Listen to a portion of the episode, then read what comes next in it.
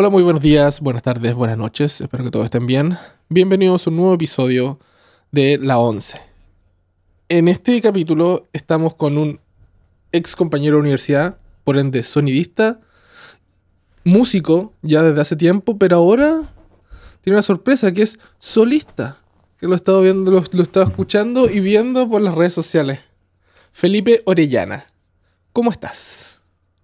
Yeah, todo bien. ¿Cómo estás tú, Elías?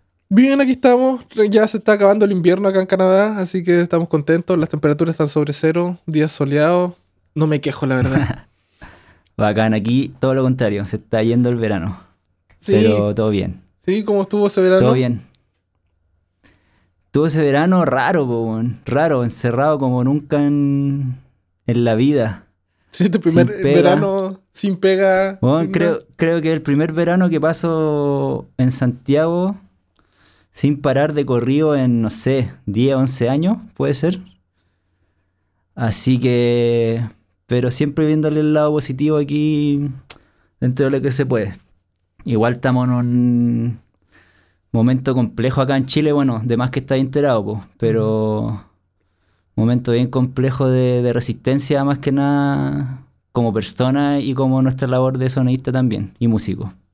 Sí, pues esas son las, partes que se viene más adelante, esa conversación de que, de, de que hay varias cosas que están afectando a Chile, no solamente es que es un virus ni nada, pero vamos a tomar ese tema más adelante, pero quería hacerte una pregunta, como que siempre parto, aparte Dale. del cómo están, sino que es como la pregunta de que, que ahora la puedo hacer, que es como, Démosle. ¿por qué decidiste estudiar sonido? Porque tú, cada vez, tú eres de Santiago, ¿no?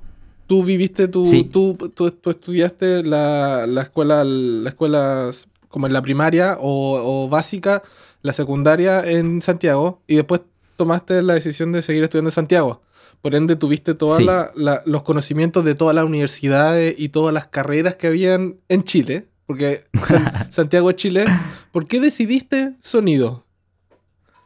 Sí, citadino aquí de nacimiento.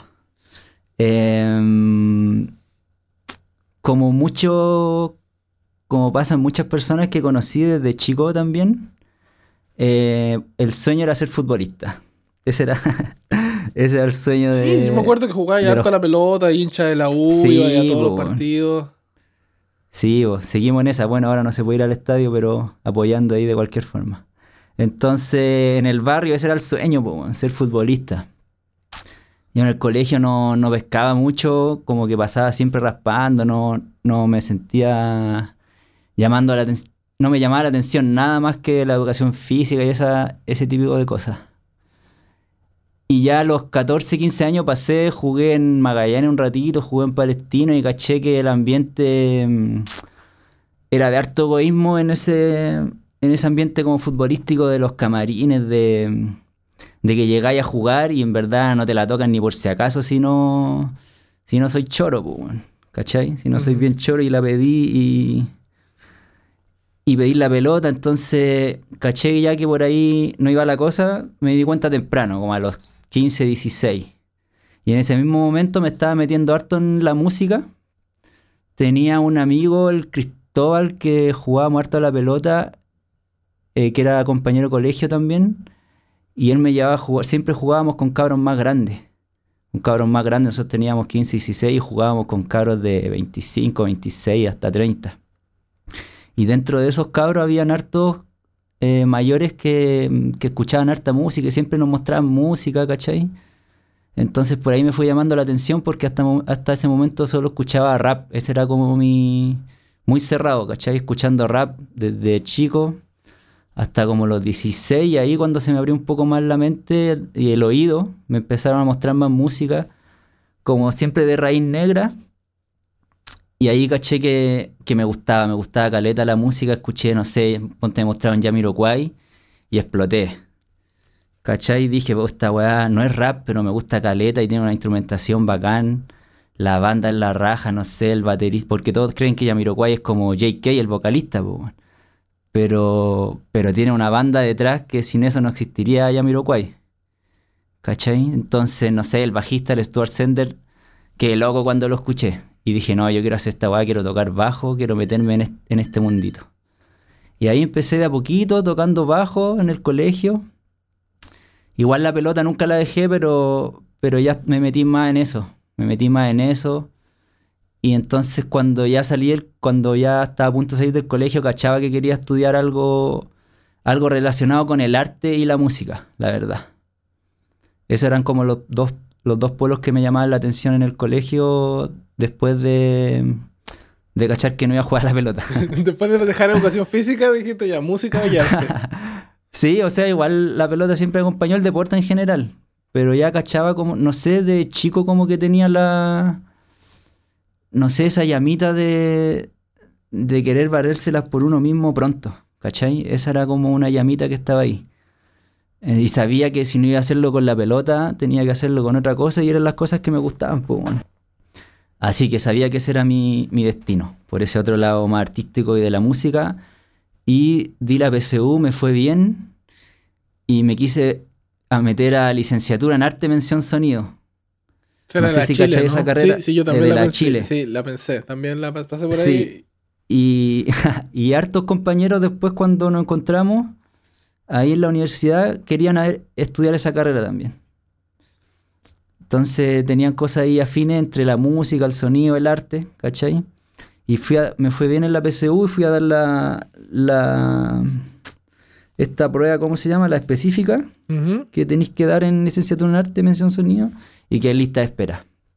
No alcancé. Que ahí en la lista de espera, eh, entonces dije, no, ya, igual está esta otra opción, que es la del Vipro, que sabía que existía también, y que por tener buen puntaje me da una beca. Así que fui a esa como reunión que te hacen de turisteo por la universidad. Ah, no que sé te, si que te te lo venden, hiciste. sí, porque te venden los estudios y te metían para adentro y te decían que sí, que sí, que- Sí, po, creyendo que tú ibas a estar ahí desde el primer año. Esa la no vendía nada. mula porque no, yo, me acuerdo que en ese año estaban todos los. Nos llevaron a esos estudios que no estaban donde nosotros, cuando nosotros estudiamos, cuando nosotros nos tocó Mm. estudio, no eran los mismos estudios, po. Era Ya no eran súper- esos, era súper analógico el estudio que te mostraban, po. Tú llegabas y estaba Sí. la consola, weona, gigantesca, y la weá, y todo era chico y apiñado, y tú veías los racks y todas la- las perillas, una pegada a la otra, y decías, oh, quiero estar aquí. Claro, después Sí. nosotros estudiamos todo lo que pasamos en la universidad, Había que pasar todas las penurias. ya llegas a antes, las murallas. Todas las murallas, todos los muros. Eso, eso Pero es nada.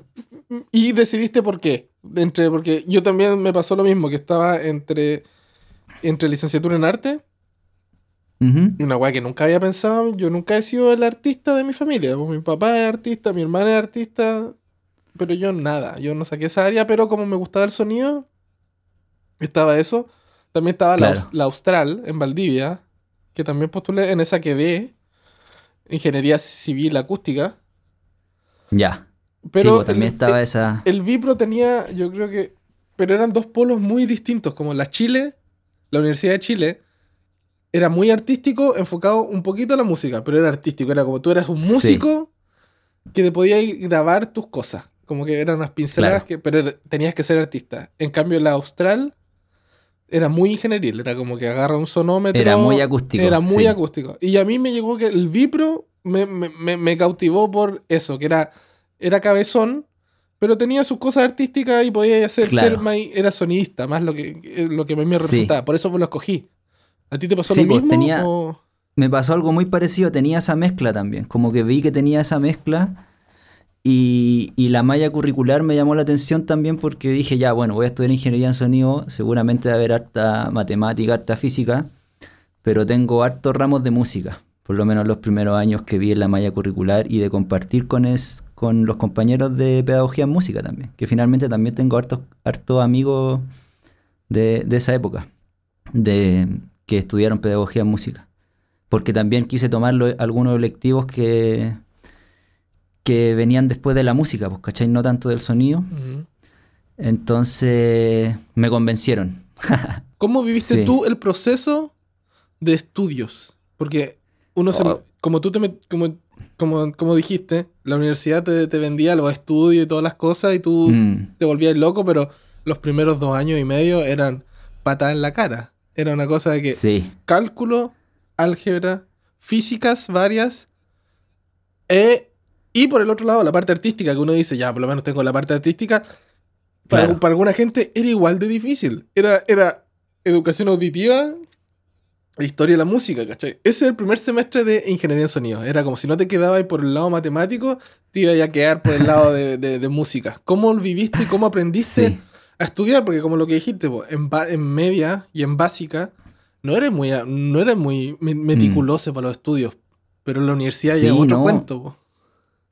Claro, en el colegio, yo como te decía, como no tenía más, no me llamaba la atención ningún ramo más que esos que te decía, no, no me esforzaba, ¿cachai? Siempre era raspando nomás y listo, ¿cachai? En cambio en la universidad, cuando- como habían estos dos polos que decís tú, o que se conjugaban bien para mí por lo menos, porque no habría aguantado ni cagando tres años de cálculo si es que no hubiera existido la parte musical Mm. ponte tú. ¿Cachai? Entonces para mí se conjugaban bien, era como un, un refresco, era un, un baño de alegría ir a meterse a las clases musicales, porque también recuerdo como, bueno, no me ha de creer, pero a veces sueño con que estamos estudiando en la biblioteca, weón, de noche, los sueños así, y es como una pesadilla. ¿En serio? Porque sí, bueno, los sueños, así me acuerdo, esas mesas blancas grandes, nosotros estudiando y medio, y medios callados porque había que hacer poco ruido, pero a la vez todos preguntando así cómo hacía este ejercicio culiado, así, weón. ¿Cachai? Y obviamente había algunos que sabían más y nos encerrábamos en esa, en esa, no sé, piezas de 3x3 con una Sí. pizarra y el que sabía más ahí aplicaba toda su weá y todo ahí escuchando y después aprenderse los ejercicios, pues, cómo había resuelto la weá. Entonces, para mí fue una etapa difícil, como de verdad me cayó así como, weón, en la universidad se viene a estudiar, Mm. ¿Cachai? Pero, ese- pero eso, la música me daba todo el, toda esa otra parte, ¿cachai? Como de, wow, ya salí esta prueba de cálculo, bacán, voy a desarrollo cultural de la música, ¿cachai? Voy a piano 3, ¿cachai? Como eso lo pude conjugar bien, pero weón, me costó caleta eh, agarrar ese ritmo de, de estudio.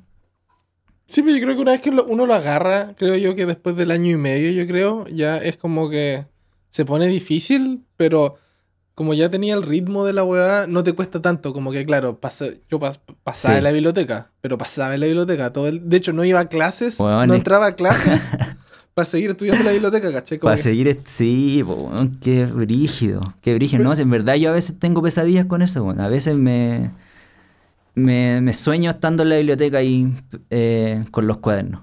Pero no, como te digo, finalmente es lo mismo que decís tú, po. después del año y medio yo creo que le, aga- le agarramos el ritmo, pero el primer año igual yo sentí que era un colador brígido. No, y se vio, y se vio en la sala. se vio- yo creo que nuestra, nu- nuestra Se generación... notó caleta, po. Nosotros al comienzo éramos caleta, pero éramos caleta. Nosotros Mm. me acuerdo que yo no conocía a todos los, los que estaban estudiando ingeniería Claro. y después del primer año cayeron, cayó tres la cuartos, mitad. cayó así como todos los huevones los, los veía en el- al almuerzo, los veía ahí. Sí. Y, y- pero claro, después de ese año o año y medio, la carrera dura cinco años, más lo que te quieras Mm. demorar en tu tesis, que es otro tema. Pero cinco años son de clase. Y estos huevones del grupo siguieron todo. Te lo juro, después de, Sí. los dos años, de los dos años, nadie cayó. Dijo, no, weón, ya pasamos esta weá. No, y todos se esforzaron y, y creo yo que Estábamos ahí. Salimos todos, salimos todos juntos. Fue, yo creo que fue la camada más larga, más grande que tuvo esa universidad de sonistas, que no, después del segundo año los que quedaron no se echaron nada. Sí, puede ser, es verdad, weón, tenéis razón. Sí, como que yo creo que agarramos el ritmo, agarramos el ritmo y por más que no lo pasábamos bien, ya sabíamos que teníamos que estudiar, bueno, que también ya estábamos un poco más grandes y no estábamos como para gastar plata tampoco de echarse ramos, ¿cachai? Ponte tú, weón. Yo súper consciente del privilegio que tenía de... Y que ahí caché que no todos mis compañeros lo tenían, pues bueno, de, de ser citadino, primero estar en mi ciudad, en mi casa, no como muchos Estáis de jugando ustedes local, que, pues, weón. Nosotros estábamos ahí. de local totalmente, Yo- sí, pues ustedes, sacrific- ustedes llegaban después de estudiar, tenían que ir a cocinarse, pues, weón. ¿Cachai? Yo, yo creo por eso yo no tengo tanto problema con, con, la, con el asunto de estudiar en la universidad. O sea, de, de estudiar tanto en, en la biblioteca. Porque te acordás que yo vivía al lado de la biblioteca, al lado de la Sí, universidad. pues al lado. O sea, mi Al vida lado. era la universidad, po. Yo me iba para la casa y Claro. estaba más solo que Pinocho, po. Estaba ahí en la casa solo jugando Play y nada más. O sea, por eso me decían, estudiamos Sí, hasta las 10 de la noche en la universidad. Bueno, ¿qué voy a hacer? ¿Me voy a ir a comer un completo en el, en el Don Pepe? O Sí, po. como que habían Claro. opciones. Era mi mundo, en verdad. Y no lo recuerdo tan mal, pero era duro. Sí, era duro, pero aún así, como te digo, bueno, yo consciente del privilegio de eso, de que yo llegaba a la casa y, y nada, pues había un plato de comida listo, ¿cachai? Como después de haber estado estudiando todo el día. En cambio, sabía que tenía amigos, compañeros que bueno, llegaban a la casa y tenían que cocinarse y hacerse el almuerzo para el otro día, ¿cachai? Eh, y además, además como adecuándose a, a la gran ciudad, pues, bueno. Entonces, era peludo, yo lo vi, yo lo vi bien peludo en algunos compañeros. Que también, po. bueno, algunos quedaron en, en ese colador que te digo yo, pues. Pero que aún así siguen siendo amigos y los veíamos igual. No, pues una cosa no quita la otra, pero igual yo creo que Sí, pues. yo tuve la suerte que yo no me eché ningún ramo en la universidad, pasé todos, Ujú. pero debe ser súper frustrante la wea, ¿cachai? Porque yo- hay mucha gente que yo veía que se sacaba la mierda estudiando una wea y no podían. A decir, pero weón, ese weón se Sí. merece el 4 o, o la aprobación para pasar al ramo, ¿cachai? Porque, Sí, bueno. no sé, a mí me pasó que y a mí me salvaron, yo soy nulo, pero nulo para el piano. Mm. Yo pasé piano 1 porque Roy me amaba. No por, no por otra cosa, te lo juro. Yo no, no fue una cosa de que. Y claro, y, si- y así es simple. O sea, yo como sonidista he trabajado todos los años que tengo de, de- de rodaje en sonidista. No debería ser sonidista porque no, no hubiera pasado piano sin Roy, ¿cachai? Como que no, si me, me toca otro profesor, me caga y me raja. Sí. Y, y Sí, no- es verdad, pues, bueno. ¿Cachai? Como, ¿cómo, te valid- ¿Cómo te puede validar un ramo? Ahora ya viejo lo digo, ¿cachai? Ahora digo, bueno, un, un Mm. ramo no te, tiene, no te tiene por qué validar ni cortar las alas, ¿cachai? Pero en ese momento lo hace. Y te hace endeudarte. Sí, y te- totalmente.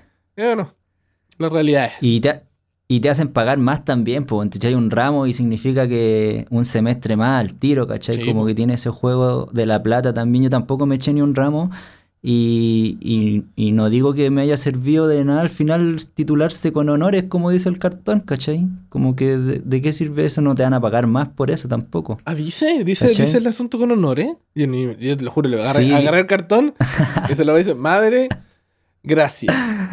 lo hiciste. Sí, oye, Lo yo hice lo mismo, lo pero mi mamá me dijo, oh, dice titulado con honores. sí, pues y no sirve de nada, po, da lo mismo, bueno, yo tampoco me tiene un ramo, pero bueno, en programación, ponte tú. Bueno, Bueno, programación es un, es, un, es, un, es un ramo de la universidad que te enseñaban a, a ¿cómo dice? Programar cosas que casi Sí. nunca fueron de sonido.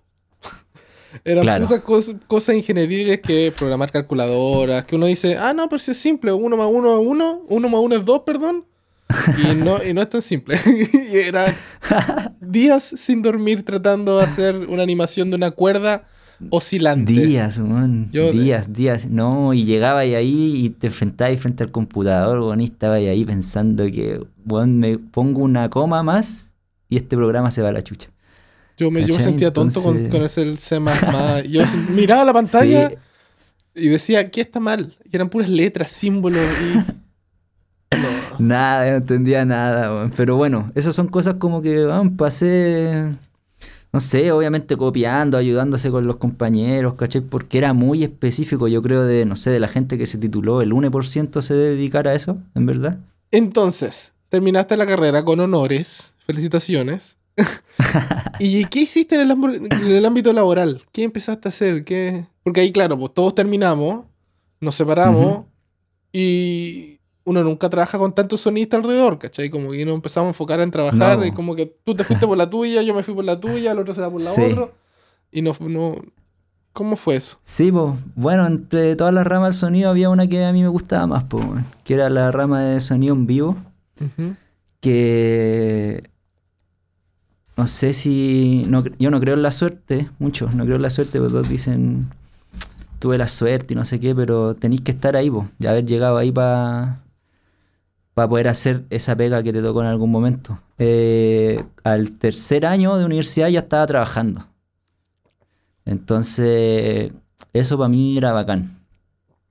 Me mm, conocí al profe de refuerzo sonoro, Jaime Balbuena, que muchos lo odian y otros lo amamos. ¿Por qué lo odian?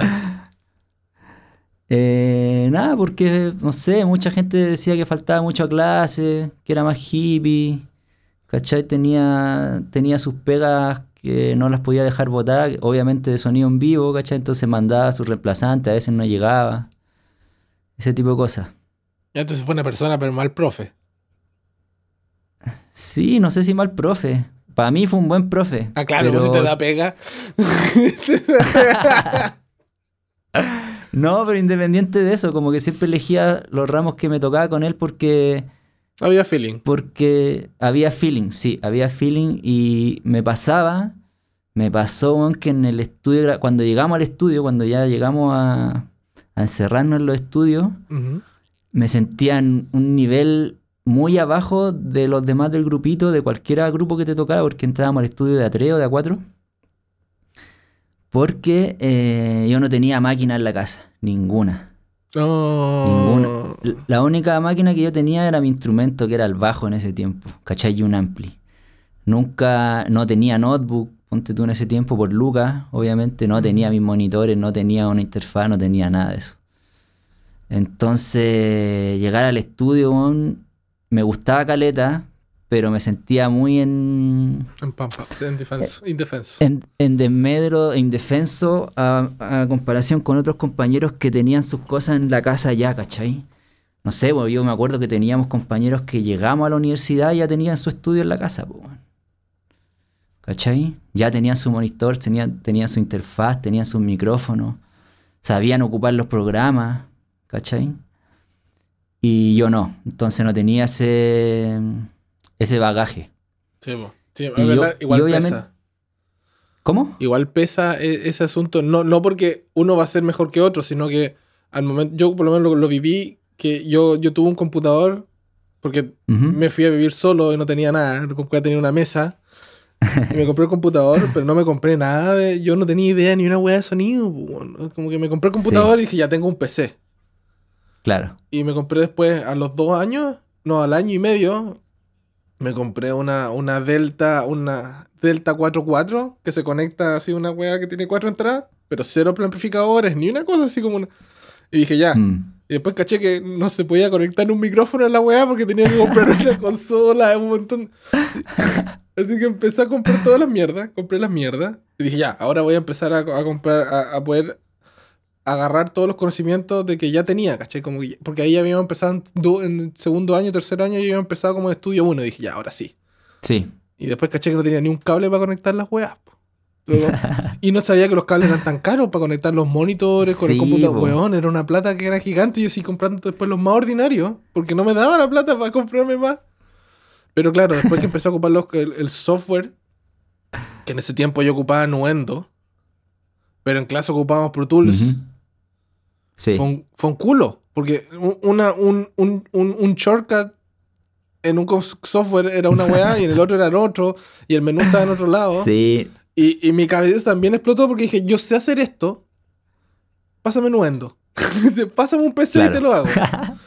y al final tu- vendí todo y me cambié a- Me tuve que cambiar a Pro Tools para hacer eso, para poder estar a la misma a la misma sintonía con el estudio y poder que fluyera más, porque sin computadores o, o, o No, trabajando con el software, era tenéis una hora y media de clase, dos veces a la semana de eso, aprovechala. Sí.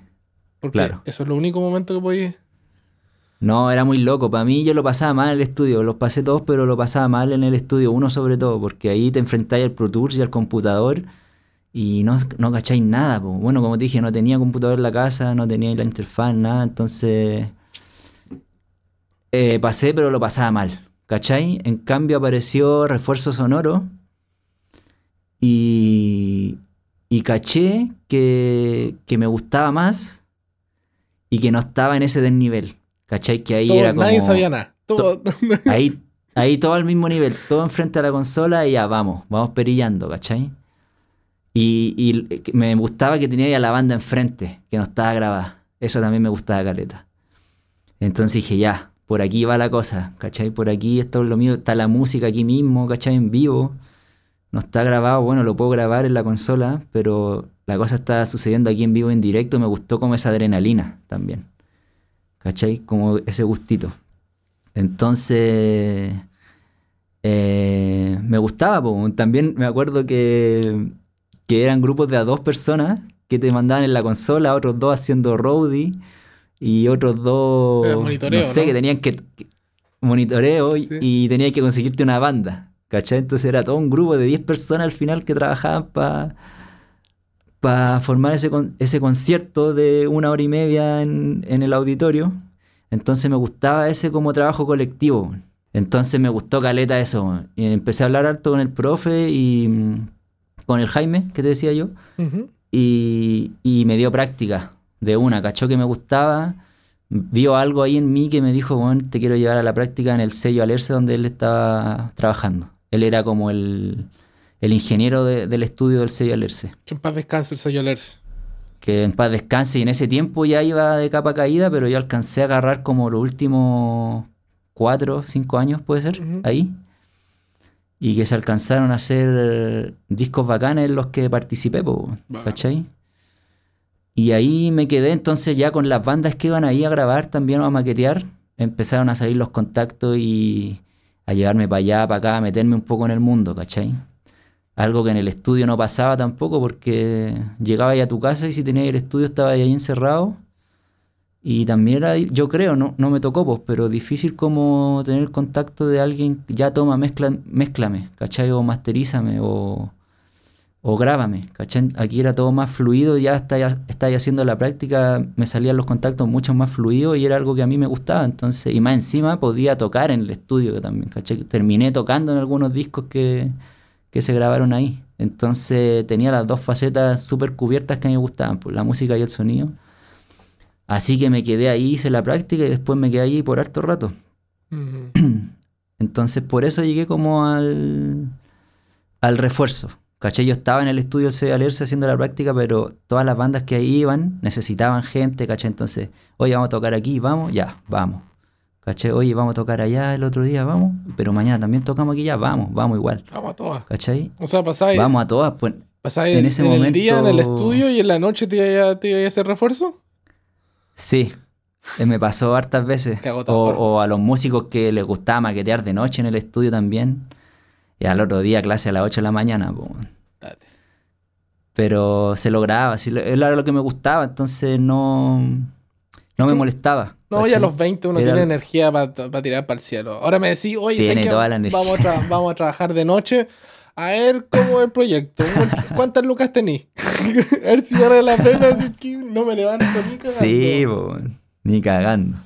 No, pero en ese tiempo uno tiene la energía y me gustó Caleta y sí te vaya haciendo los contactos. po. Entonces salí de la universidad con ya muchos contactos, ya trabajando fijo, ya habiendo pasado por harta experiencia, ¿cachai? Entonces no me costó tanto meterme en el mundo laboral como a otros compañeros eh, sí les costó. po. Así que afortunado. Eh, Sin creer la suerte, pero afortunado. no, bueno, es más o menos lo que pasó a mí. po. Pero eso es, el asunto del refuerzo sonoro, yo me declaro totalmente ignorante. Porque en verdad yo hice, yo hice ese ramo porque me obligaron a hacerlo. Porque no lo hubiera escogido como, como especialización porque nunca me llamó la atención porque me estresa demasiado. Yo, yo veo la consola, veo músicos, veo acoples, veo gen- egos y veo un montón de que digo, no, gracias, yo paso. Yo aquí, yo aquí no juego. Pero por eso tú ya que llevas tanto tiempo en refuerzo sonoro, dime Sí. lo bueno, lo malo y lo feo que tiene el refuerzo sonoro. Y la realidad, obviamente, en Chile. ¿Cómo se vive? Uh, buena pregunta. Eh, partamos por lo bueno, siempre. O sea, lo que tú veis como estrés, que tú veis como estrés y que hartos compañeros veían como estrés, yo lo veía como adrenalina. Eso, por un lado. ¿Cachai? A mí me gustaba caleta, así como, "Weón, vamos, hasta me gustaba ir al choque a veces, ¿cachai? Como sin prueba. Ah, ese Todavía me nivel. gusta, ¿cachai? Como, A pelo. ese dale nivel. o sea, obviamente que no es profesional, pero a veces pasa cuando tenéis dos o tres conciertos en la noche y no alcanzaste a ir a hacer todas las pruebas de sonido, ¿cachai? Sobre todo si una fuera de Santiago, ponte tú. Eh, entonces me gusta, me gusta eso de la adrenalina, ¿cachai? Eso me gusta. Y hay gente que no, que no lo soporta, como es como de verdad el estrés, ¿cachai? Así como, no, no quiero esta weá más, ¿cachai? Lo he visto. Eh, entonces, eso para mí es algo bueno, ¿cachai? Como me gusta estar activo la adrenalina. Eh, lo bueno es que otra de las cosas que a mí me gusta harto es viajar. Y gracias al refuerzo sonoro he viajado a Caleta. Caleta, conocido países, ciudades. Eh, me gusta mucho esa parte también, de conocer aunque estés solo un día, pero aprovechar de conocer lo que más queráis o, no sé, tocáis a las 12 de la noche y al otro día tu avión sale a las 3 de la tarde, te levantáis temprano y salís a conocer, ¿cachai? ¿Dónde estáis parados por lo menos? Sí, pues no dormir, ¿no? Eso, no dormí. no dormí, A o, las o 7 de la dormí un ratito, si total en, el, total en el avión vaya a dormir Sí. después. ¿Cachai? Eso, o en, o en la van vaya a dormir, o en el hotel vaya a dormir. Eso es otra de las cosas que me gusta. Eh, me gusta el trabajo colectivo que se provoca en el refuerzo sonoro, de que es un equipo de trabajo, por más que esté el artista parado en el escenario, ¿cachai? Si tú no estás en la consola, difícil para el artista. po. Weón no suena, pues así simple. Claro, un o no va a sonar por lo menos como, como él, él quiere sonar, po, si tenía un equipo de trabajo confianza. Eh, eso, bueno, podríamos seguir enumerando cosas buenas, pero a ver, cosas malas como la espera. La espera mata, como dicen por ahí. La ¿Qué la espera entre, no ¿Por sé, qué? las pruebas. la- entre las pruebas de sonido y los shows, ponte tú. ¿Ya? Hay esperas eternas, po, eternísimas. Y eso a veces te mata porque a veces no a veces no volví al hotel porque tenés que quedarte ahí nomás, ¿cachai? O el artista vuelve al hotel, pero tú te quedas ahí dándole aguante, ¿cachai? Porque no sé, la prueba de sonido se atrasó, o llegáis y están recién montando el PA, ¿cachai? Y tenía una y la prueba de sonido va a ser a la una y a la una están montando el PA recién. Porque ¿cuánto dura una prueba de sonido de una banda así profesionalmente hablando para la realidad chilena? O no sé, sudamericana, Um. que hay viajado, así que sabéis más o menos No sé, yo con una hora y media quedó cada bacán. banda. Sí. Ya, pues, weón, pero un show, un show así, tipo un Lola Palusa, weón, tenéis que, tenéis que ensayar como. Tenéis que hacer la prueba una semana antes para que quepan todos, pues, weón. La cómo? prueba de sonido, decís Sí, tú? pues, la prueba de sonido necesitáis una hora y media. Sí, una hora y media. Por eso, o sea, Pero por eso dec- la- el decir que la- las esperas son eternas, porque si hay cinco bandas tocando y llegaste, y llegaste temprano y el otro huevón se atrasó, te bancaste tres horas mínimo esperando ahí a que. Sí, ponte en los festivales, como decís tú, no es tanto porque te, te entretenís, cal- caleta, por lo menos veía otras bandas. Ya. Pero, pero no sé, cuando vaya a tocar a. No sé, ponte a una disco, ya cosas más chicas que aquí, igual en el entorno del- de la música que estoy trabajando ahora se da harto. Eh, que es como la música urbana. Eh, no sé, probáis a las 7 de la tarde, de 7 a 8 y media, ponte tú, a, la och- a las 9 están abriendo el local, ¿cachai? Mesas, música, DJ, y tocáis a las 1 y media de la mañana, po, ¿cachai? Mm. Entonces esa espera de las 8 y media a la 1 y media, muchas No. veces en un lugar no tan confortable, te No. mata, po, más, weón. ¿cachai? Entonces ahí te pegáis tu siesta. Donde podáis. Eh, donde podáis tener un, camarín bacán, si es que te toca ahí, pues tu siestita. No sé, ya pasado por tantas bandas y por tantas dinámicas de equipos que cada uno tiene sus técnicas para aguantar, pues, ¿cachai? Pero para mí, mientras más sanita esa, esa técnica para aguantar, mejor, porque ha- hay equipos que, que nada, pues, es más difícil como controlar el copete, ¿cachai? Otro, la otro tipo de, de drogas. Bueno, el copete sí es que se considera una droga. Em, también está todo ese Es complejo, esa nube gris, Sí, esa nube gris de, de los vicios, de, creo que eso es lo malo. carrete. La, la mala fama que tiene el, el sonido, el refuerzo sonoro. Tiene una, una fama Sí. de, como, como es de- generalmente es de noche, es nocturna, el, Mm. el nocturno el trabajo. Creo yo que tiene una, tiene una fama que... mm, Creo yo que antes era, era, era esa fama bien ganada, pero ahora por lo que yo he visto, dentro de todo lo de mi Ujú. conocimiento, cada vez está más sana. Como que la gente ya no, no, no... Sí. Es una cosa de más profesionalizarse también, pues Sí, como no po. podéis ser artista y estar curado antes del show, po, ¿cachai? Porque esperaste cuatro horas que te tocaba tocar. Sí, pues no puede ser tu respuesta a eso, estoy borracho porque no toqué al toque. No, ¿cachai? Y, y se ve, pues igual se ve acá en Chile por lo menos, no sé. en- Sí, en Sudamérica igual. Bueno, nunca me ha tocado, Si Todos somos nunca me tocado ir a Europa, pero Pero sí se ve, pero claro, yo lo veo como una parte de la profesionalización también, de como que haya un stage manager preocupado de eso, preocupado no solo del artista, sino del, equi del equipo de trabajo también. Bueno, ya, artista se va a ir a descansar, pero ¿qué pasa con mi equipo de trabajo, cachai? También se va a descansar, se queda aquí al choque nomás, cachai, como hay comida, hay comida para, los veganos, para los que no comen carne, ¿cachai? Como todo ese tipo de cosas que, son conflictos cuando estáis viajando, que se, se, pueden transformar en conflictos si no se solucionan bien también. ¿Cachai? Así también se van desarmando los equipos de trabajo cuando esas cosas no están funcionando bien y no, y no estáis contentos porque ya podía hacer la pega bien, pero, pero el entorno influye también harto en cómo, cómo te están tratando a ti, ¿cachai? Cómo tratan al artista, cómo como el manager está haciendo su pega bien, el stage manager está haciendo su pega bien y, y vais solucionando las cosas como grupo, ¿cachai? Em, entonces, eso es una cosa mala. Pero como te digo, profesionaliz me ha tocado de todo y, y ahora estoy en un equipo súper profesional donde no se toma nada, se pide solo agua en el camarín. Y yo, bueno, nunca he sido bueno para tomar.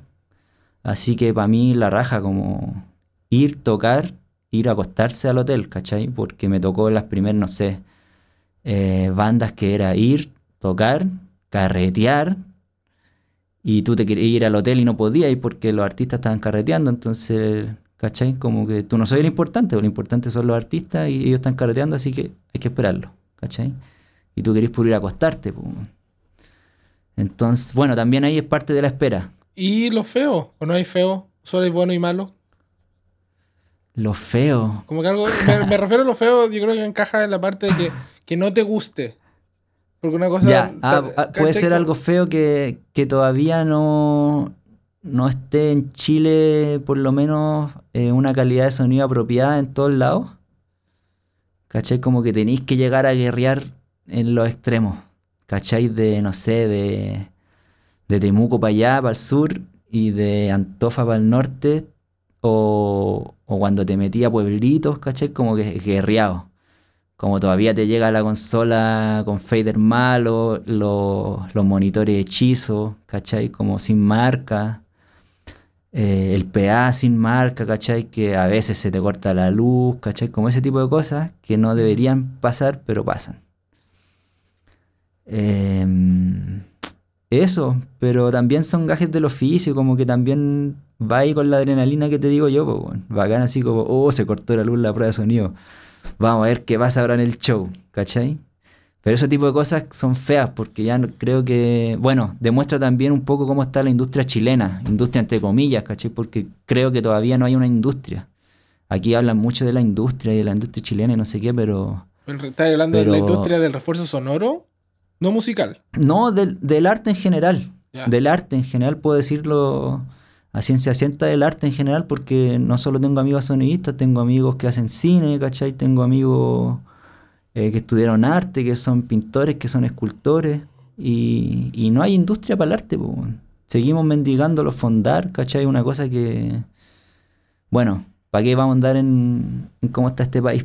No, horas sí, no, pero La, la verdad lo que quiere decir Felipe es una cosa de que en Chile el arte, yo creo que la única opción de arte o vivir del arte es a través del gobierno. Existen fondos que se llaman Fondar, que son fondos del arte y la cultura, que uno mm. postula todos los años para hacer proyectos y claro, te dan el dinero, pero todo Chile participa, es muy difícil, gana siempre los mismos, es como cualquier aplicación del gobierno en, en todos los países. Un artista en Chile, creo yo, o sea, no vivo hace mucho tiempo en Chile, pero también lo mismo, amigos que tienen, son muy pocos los que pueden vivir sin ayuda del gobierno del arte.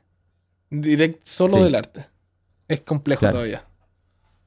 Directamente, ponte tuyo, no, no vivo del gobierno, ¿cachai? Nunca creo que habré postulado a, un fondar, no me lo gané y esa como desesperanza que te pasa, a mí no, nunca más quise hacerlo, ¿cachai?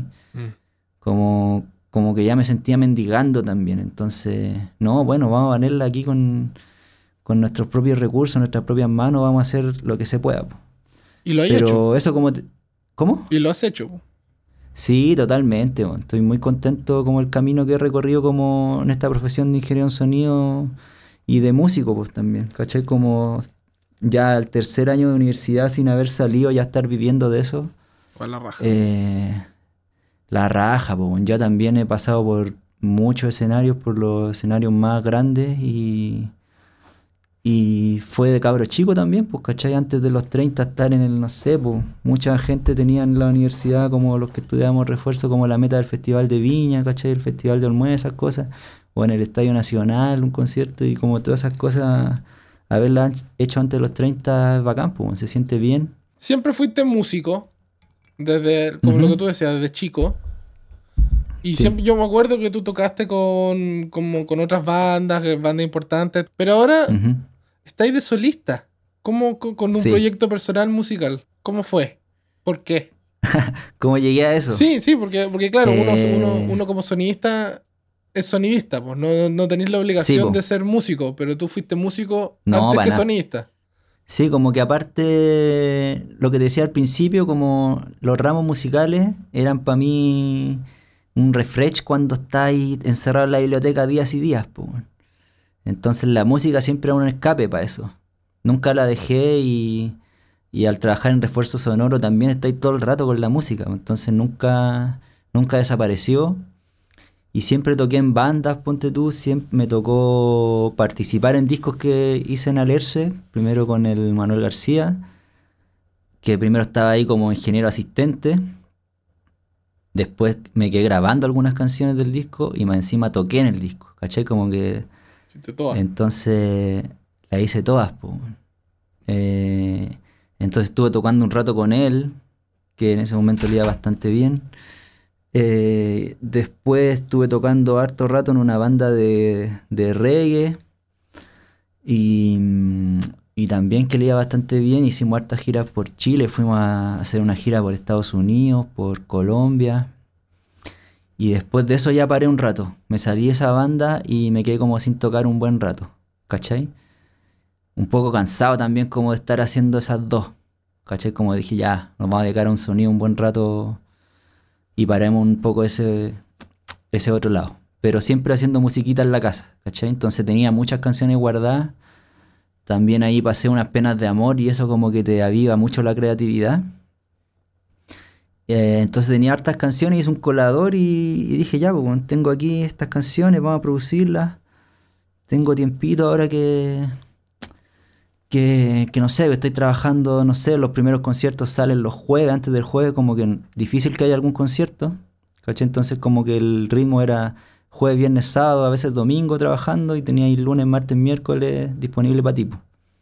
Entonces ya apareció apareció harta musiquita y dije, vamos a hacer el disco, vamos a- voy a hacer un disco, finalmente. Echaba de menos tocar en vivo, ¿cachai? Como me había dedicado 100% al sonido, echaba de menos tocar en vivo y, y dije, ya, vamos a hacer este, este disco. Así que la cuarentena me dio el tiempo para terminarlo, po.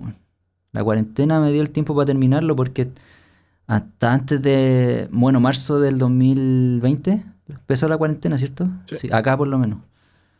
Eh, bueno, no, no habíamos parado con el Drefkila, que es el artista que estoy trabajando ahora. No sé, no, no paramos en todo ese año y hasta marzo del 2020, ¿cachai? No paramos en el 2019 y en marzo del 2020 de un ritmo brígido de tocata. Muchas, muchas, muchas, muchas tocatas. Entonces la cuarentena a mí me vino bien, me vino súper bien, porque estaba cansado igual. Habíamos girado por Chile hartas veces, habíamos, en diciembre habíamos ido a tocar una gira en México, después en febrero acá el verano estuvo acuático, mucha pega, después fuimos a Argentina, después volvimos, seguimos con pega el verano y ahí paró todo el, no sé, no sé tanto de marzo, y entonces yo estaba medio cansadito. Y la cuarentena me dio el tiempo para poder trabajar todo eso que me faltaba de las canciones. ¿Cachai? Entonces salimos de la cuarentena y ya tenía un disco listo, weón. tenía un disco listo y me di la, la oportunidad también de, de cantar o de rapear o como sea, lo que se sienta. eh, que era algo que, que sentía que en un momento no lo podía hacer, pero ahí con, con amor propio y dándole para adelante, creyendo en uno mismo, como démosle nomás y qué más da. Esto fue como ya, lo voy a hacer yo y, y yo voy a hacer los arreglos y después se las voy a pasar a mis mejores amigos que tocan bacán, para que el mejor amigo que tenga que toque batería, que toque la batería este tema. ¿Cachai? También como volvemos a lo colaborativo, de, de los 10 años de ingeniería en sonido me dio muchos amigos músicos capos, ¿cachai? Entonces yo hacía una pista en, el live, ponte tú, y dije, ya, pero esta weá se la voy a pasar al Max, porque el Max toca la batería joya.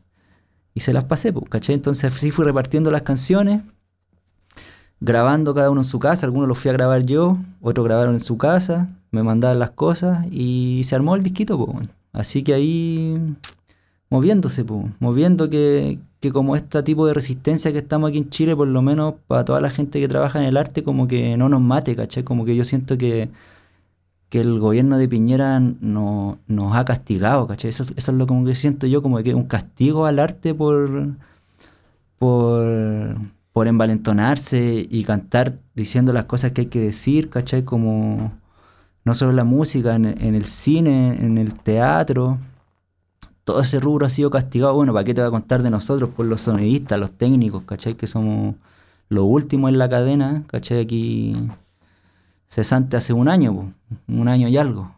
Sí, no, yo, creo que, yo, creo que, el, el, sonidista que más, o sea, hablando en el área nomás, sé que muchas, muchas otras áreas están sufriendo, pero el, como sonidista, el área que va a volver último mundialmente va a ser -huh. refuerzo sonoro. No, no. Sí. Porque nadie va a querer ir a un venue de 2.000 personas cuando un, uno está tosiendo al medio. Como que van a decir, no, olvídalo, ¿caché? Porque...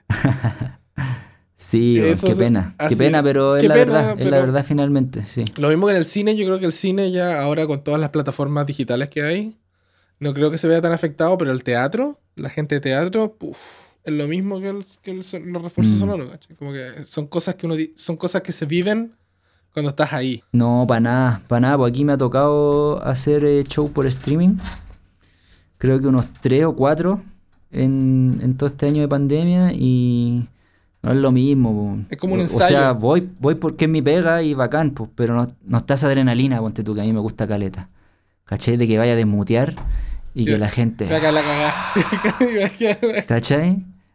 Eso bueno, no, no, está, o que termine la canción, pum, blackout en el escenario y los aplausos. No está nada de eso, eso lo he hecho tanto de menos.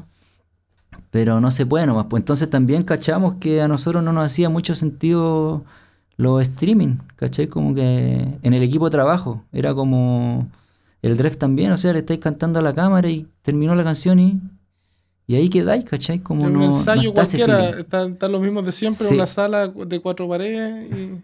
Sí, po, no tenía ese feedback con la gente tampoco, ¿cachai? Como te escriben, no sé, en los comentarios, lo que está viendo profesora, oye, suena bacán, o, o buen tema, ¿cachai? Pero fome, po. fome, para mí por lo menos, muy fome. Pero lo hacemos igual porque es la pega, ¿cachai? Y es como la única pega que hay ahora en este momento de refuerzo, entre comillas. ¿Y cómo Pero... ves que se viene? ¿Cómo se viene el futuro entonces? ¿Cómo crees que se viene el futuro en lo laboral y artístico? Porque ya. Uh... ¿Qué planes hay? Para el mediano y, y para el mediano y, y largo plazo. Porque el, el corto no se sabe. eh, el corto no se sabe, el mediano tampoco, yo creo. Porque. Nada, pues aquí no. Aquí hay cero. Aquí, por lo menos en Chile, te digo, cero esperanza de que vuelva en un futuro mediano, por lo menos, los conciertos en vivo. Lo que sí te puedo decir es que están empezando como algunas obras de teatro, que no tiene que ver con mi rubro, pero sí con el arte, ¿cachai? Como sería como un indicio de, pero con el aforo muy reducido y finalmente se han contagiado hasta los mismos actores, ¿cachai? Las mismas actrices. Si no, murió uno, yo estuve leyendo que murió un icónico, un... ¿cómo se sí, murió Tomás Videlia. Sí, pues murió de COVID en un, en un ensayo de una obra de teatro. Sí, bueno, y se había vacunado, ¿cachai? Entonces, hoy día murió Cuturrufo, Sí. el jazzista, el trompetista. Sí. Entonces está acuático, po, está acuático. Aquí el COVID está desbandado. Igual no sé cómo se dan las noticias en- allá, como las veis tú de Chile, pero pero a la vez está acuático y tenemos que seguir sobreviviendo porque el gobierno no da ninguna ayuda, ¿cachai? No...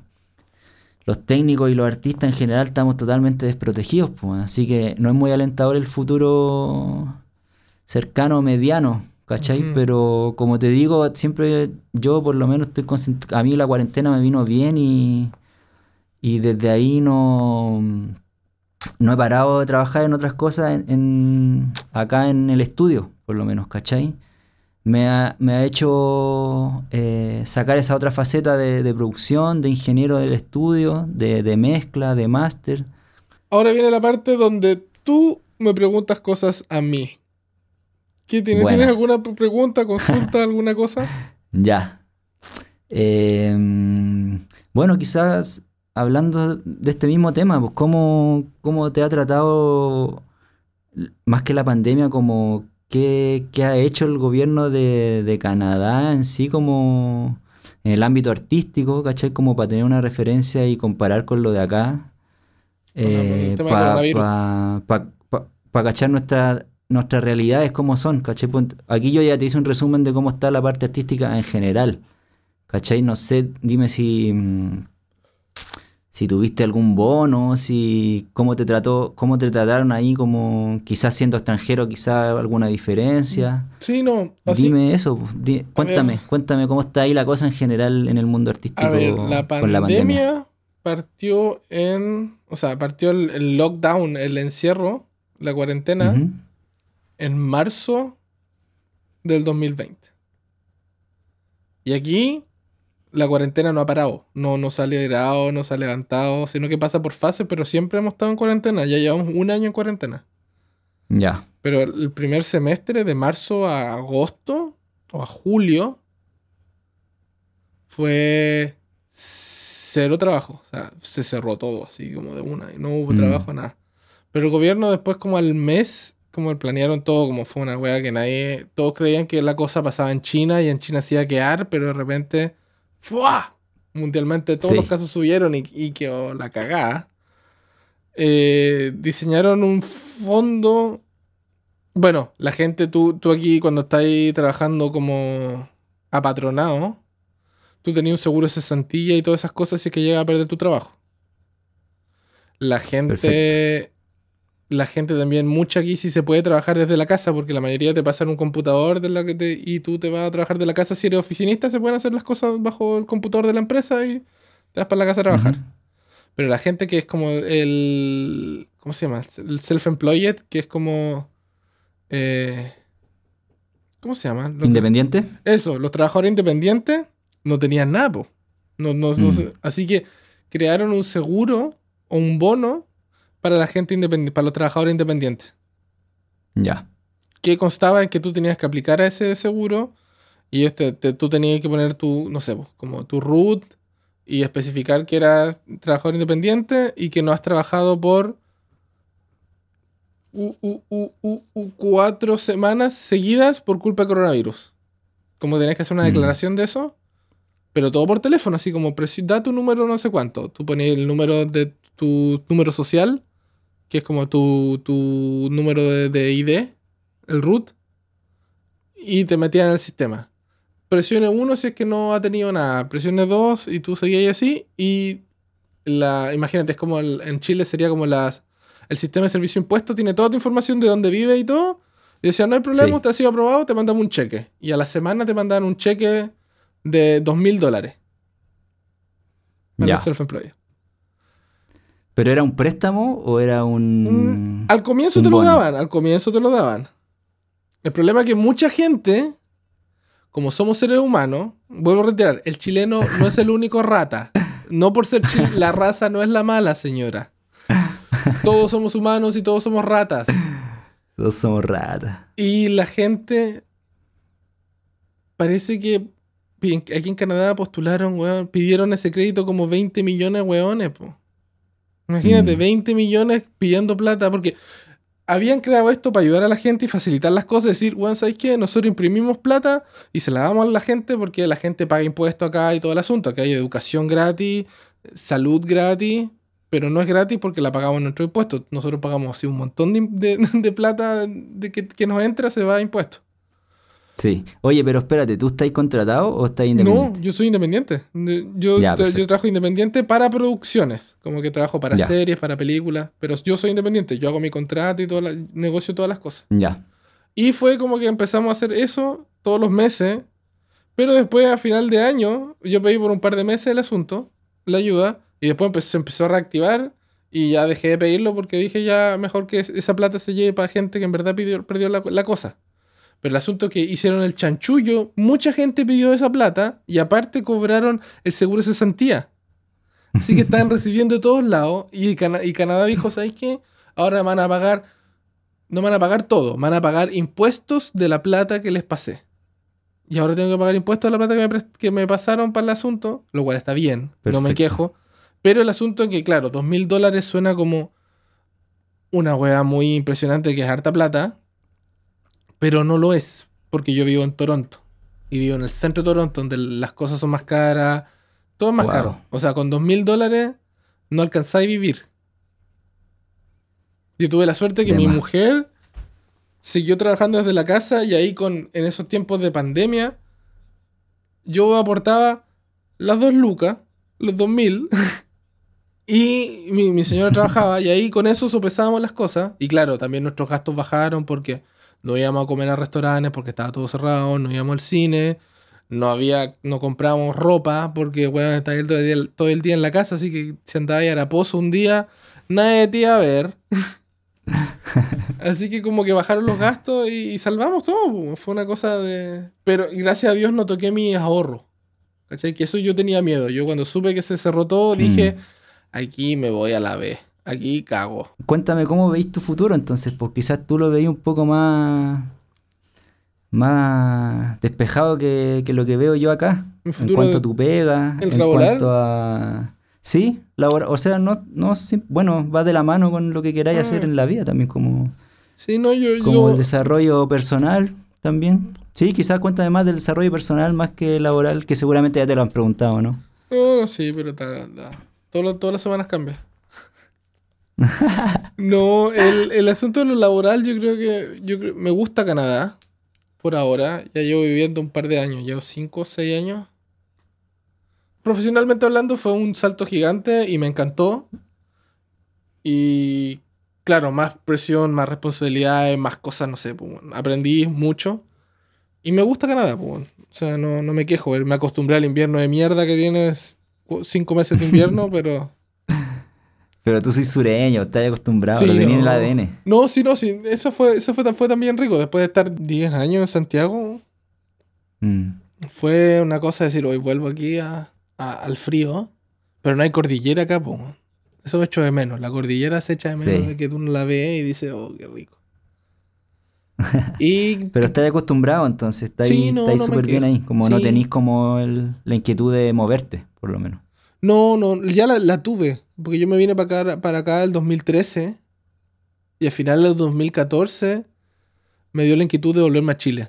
Como dije ya, eh, llevo trabajando aquí un tiempo, aprendí muchas cosas, tengo equipamiento propio norteamericano, así como lo- del nivel estándar de, de Norteamérica. Me voy a Chile a probar suerte y a ver qué hago. Y el 2015, tres meses después de haber llegado, quería agarrar mi maleta y volverme dije, "Esta- esta weá de verdad, la verdad. Y el, y el Aquí me devolví. y el dom- pero me saqué la espina, ¿cachai? Como que no sufro Mm, ahora de sí. decir, ¿sabes qué? Me voy a Chile una semana, ¿cachai? Claro. Y volví el 2016 para acá. y aquí estoy desde el Ya. 2016 pegado, ya no. Bacán, qué bueno. Te felicito por una buena carrera y a seguir dándole ahí, po. Siempre Sí. desarrollándose, seguir desarrollándose. Sí, sorry, pero que te- vivo en el centro y hay siempre sirenas, bomberos, ambulancias. No, yo vivo aquí a dos cuadras de Plaza Dignidad, imagínatelo. Oye, una última pregunta. ¿o estamos Dígame, no, si pregunta, pregunta, pregunta, pregunta. Si no, Ya, no sí. Em, con respecto a algo más de tu trabajo, que estáis ahí como en el... No sé cómo se le dice allá a tu, a tu rama... A tu rama sonora, pero me imagino que tenéis como hartos... Harta... Harto roce, harto con gente que, que trabaja en series, películas. Ponte tú estás todo el rato en eso. Quería cachar cómo es, cómo veí esa industria, porque acá, no sé, ponte los músicos, ponte tú también, siempre buscamos, eh, o algunos, por lo menos yo tengo la inquietud, siempre me ha gustado el, el cine, las películas, las series también como de- del, del mundo sonoro de eso, en cuanto a la música, la música incidental, todo eso. Y acá, ponte, no hay, un, no, no hay una industria, no existe un music supervisor, ¿Cachai? Ponte tú, ¿cachai lo que es eso? Sí. O, la, o, los, o los sync companies que sincronizan la música. Aquí no existe ni siquiera uno, ¿cachai? Entonces quería saber cómo la realidad que, que existe allá, pues, cómo, cómo se eligen las canciones, se trabaja con porcentaje, eh, hay super- music supervisor, trabajan más con las companies. ¿Cómo es todo ese mundillo? Yo poco, sinceramente, no te voy a mentir, poco sé, porque yo soy, yo soy, hago, hago sonido directo o location sound. Y también hago algunas veces, he hecho algunas postproducciones. Y me sorprendió a mí cuando vine para acá que el, la persona que, bueno, el que, el que si tú vas al set, tú grabas los diálogos, grabas los efectos, lo, lo- lo que pasa en el set.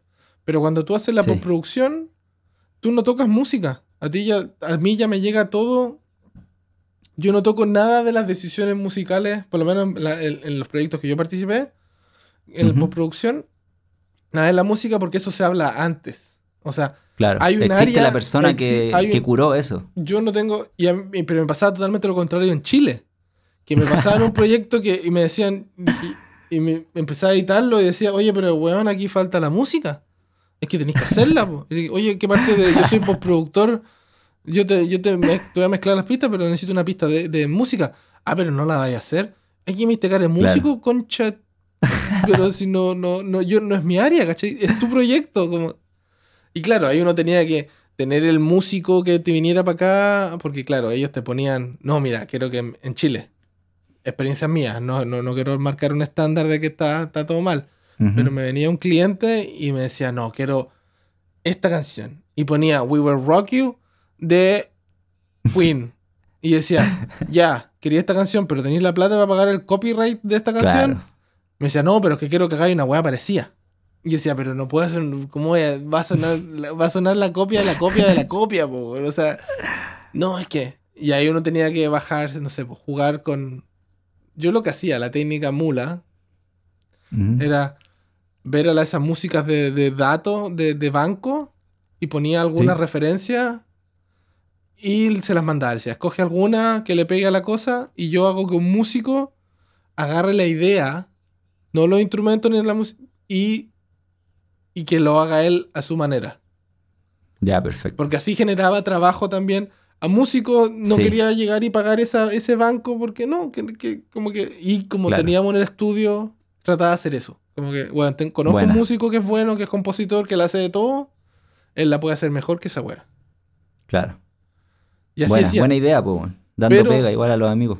Pero acá nunca toqué el. Yo sé. pues, yo nunca, nunca me llegó una cosa, un problema en música, ¿cachai? Como que, oye, eh, eh, ¿podía hacer la música? ¿O qué música te tinca? Nunca me preguntaron eso. Es como que aquí están las pistas. Sí. Lo- el único problema que tenía era manejar los ruidos de, lo- de algunas cosas, eliminar ruido, pero esa parte es de postproducción, y esa es mi pega, ¿cachai?